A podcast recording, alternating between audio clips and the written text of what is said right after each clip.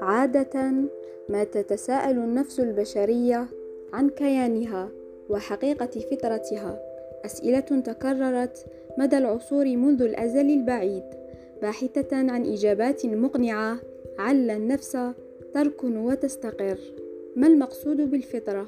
فطرة الإنسان هي القواعد والأسس الأصل الصحيحة التي تهيكل حياة الإنسان الطريق الصحيح والمنهج الذي يجنبه التعاسة والشقاء في محياه.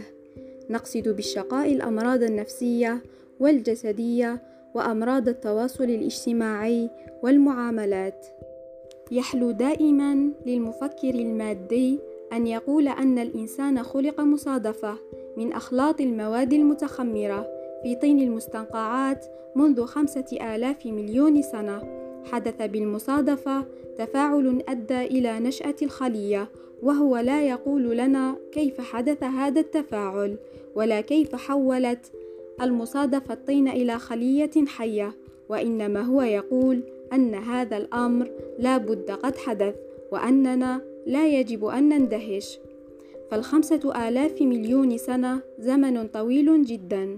ولو أن قردا جلس يدق على آلة كاتبة ويلهو بأصابعه فإنه لا بد سيحدث بالمصادفة أن يكتب بيتا لشكسبير حسنا صدقنا وآمنا أنه بمصادفة فردية لا إحكام فيها ولا تدبير تحول الطين إلى خلية حية وماذا بعد؟ إن المفكر المادي يعود فيهرش مخه ليقول إنه بمصادفة أخرى تطور الكائن الوحيد الخلية إلى كائن متعدد الخلايا ثم يعود ليقول إنه بخبطة عشواء تفرع طريق الحياة إلى سكتين سكة الحياة النباتية التي اختارت النمو الثابت في الأرض وسكة الحياة الحيوانية التي اختارت الحركة وراحت تقتحم البر والبحر والجو بنسلها المغامر الطموح. ثم يهرش قفاه مرة أخرى ويخرج بمجموعة مصادفات ليحول بها الكلاب إلى حمير إلى خيول إلى زراف وحتى إلى قرود.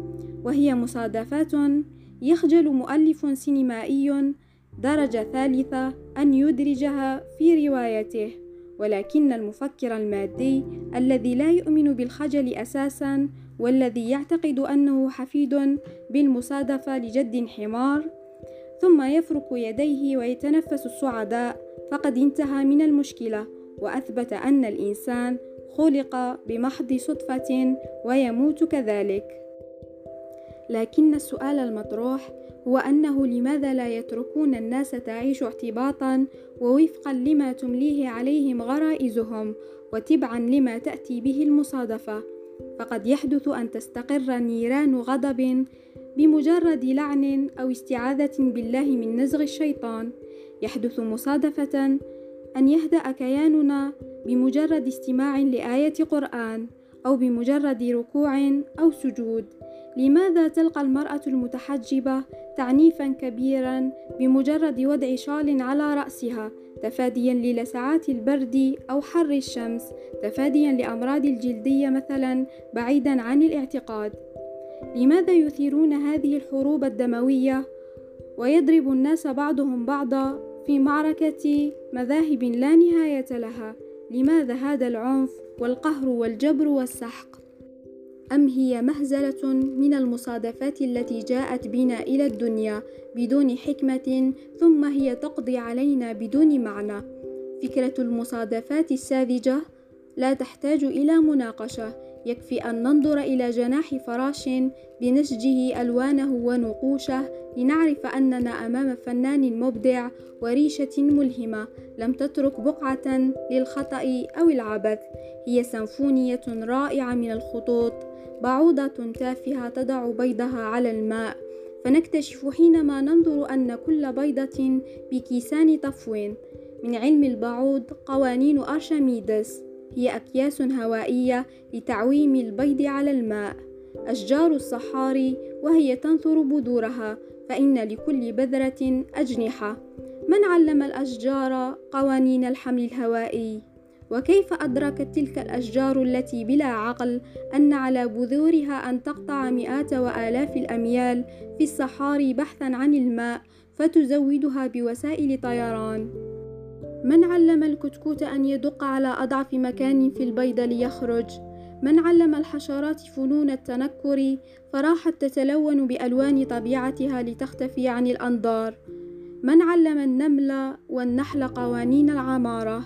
بيوت بأعلى دقة دون آلات حاسبة ولا برامج كمبيوتر. من يهدي الطيور في رحلة الهجرة السنوية من نصف الكرة الأرضية إلى نصفها الآخر بدون بوصلة أو رادار عائدة إلى أوكارها لماذا لا نعترف ببساطة وبدون مكابرة أن هناك خالقا وأنه هو الذي أبدع رحلة التطور من الخلية إلى الإنسان وأنه خلق كل شيء بحكمة وخلق الإنسان لهدف؟ لماذا لا نعود إلى البداهة والفطرة السوية السليمة التي ترى الإبداع في كل شيء من الذرة إلى ورق الشجر إلى جناح الفراش إلى النجوم والمجرات في السماء؟ إن مثل هذا الخلق والترتيب لا يمكن أن يكون مجرد مصادفة وأن الإنسان لا يمكن أن يخلق عبثا ليموت عبثا. يمكننا أن نستخلص من كل ما سبق مفهوم الفطرة على أنها الأصل والمصدر. ما تبعها الإنسان سكنت نفسه واطمأنت وما خالفت ذلك دخلت في دوامة صراعات نفسية وتضاد مدمر فأدى بها إلى انتكاسات روحية حد الجنون أو الانتحار. وهذه التوصيات التي وجب علينا اتباعها هي توصيات الخالق الذي وحده يعلم ماهية هذه النفس سبل سعادتها وابتئاسها. على سبيل المثال نفترض أن أحدهم اخترع آلة متحركة من البديهي أن يعلم الصانع معدن الآلة والطرق الصالحة لاستخدامها وكيفية عملها فيبين لنا هذا من خلال وصفة مرافقة سبل المحافظة على الآلة لديمومة استعمالها والأخطاء التي يجب تجنبها من أجل تفادي إفلاسها. لكن كرأي معارض لحقيقة وجود إله لهذا الخلق بما فيه آية خلق الإنسان ظهرت مجموعة من العلماء الملحدين أمثال داروين الذي حاول أن يضع أساسا علميا للإلحاد ووضعوا قوانين البشرية حسب اجتهاداتهم ومصالحهم ووفقا لما تمليه عليهم شهواتهم فوقع الفساد في الأرض بما كسبت أيديهم. بعد مرور مئتي عام على تبني فكرة الإلحاد ثبت خطأ هذه النظرية نظرية أنه لا وجود لإله للكون. بدا للملحدين أن الإيمان بالله هو من نتاج البشر وقد ابتدعت فئة من الناس في القديم ليسيطروا على الضعفاء باسم الإله هذا الاعتقاد. ولكن الدراسة الجديدة تقول بأن الإنسان يولد وهو يحمل في جيناته الإيمان بالله. هذا ما صرح به أحد علماء بريطانيا وهو باحث يدعى جاستن باري. بعد دراسة طويلة على الأطفال بأعمار مختلفة فقد تبين له أن الأطفال يخلقون وفي ذهنهم تساؤلات حول من خلقنا.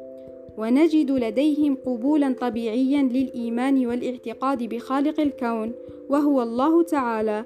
بل أن الطفل الصغير لا يتقبل دماغه فكرة أن الطبيعة هي التي صنعت الكون أو أن الكون وجد نفسه صدفة. ولكنه يتقبل تدريجيا فكرة المصادفة تبعا لأسلوب تربيته.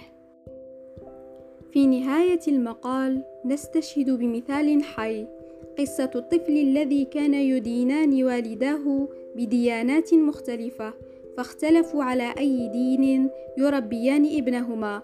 قرروا نهاية أن يتركوا له حرية الاختيار والبحث عن الديانة الصحيحة والمنهج الذي يلائمه للعيش.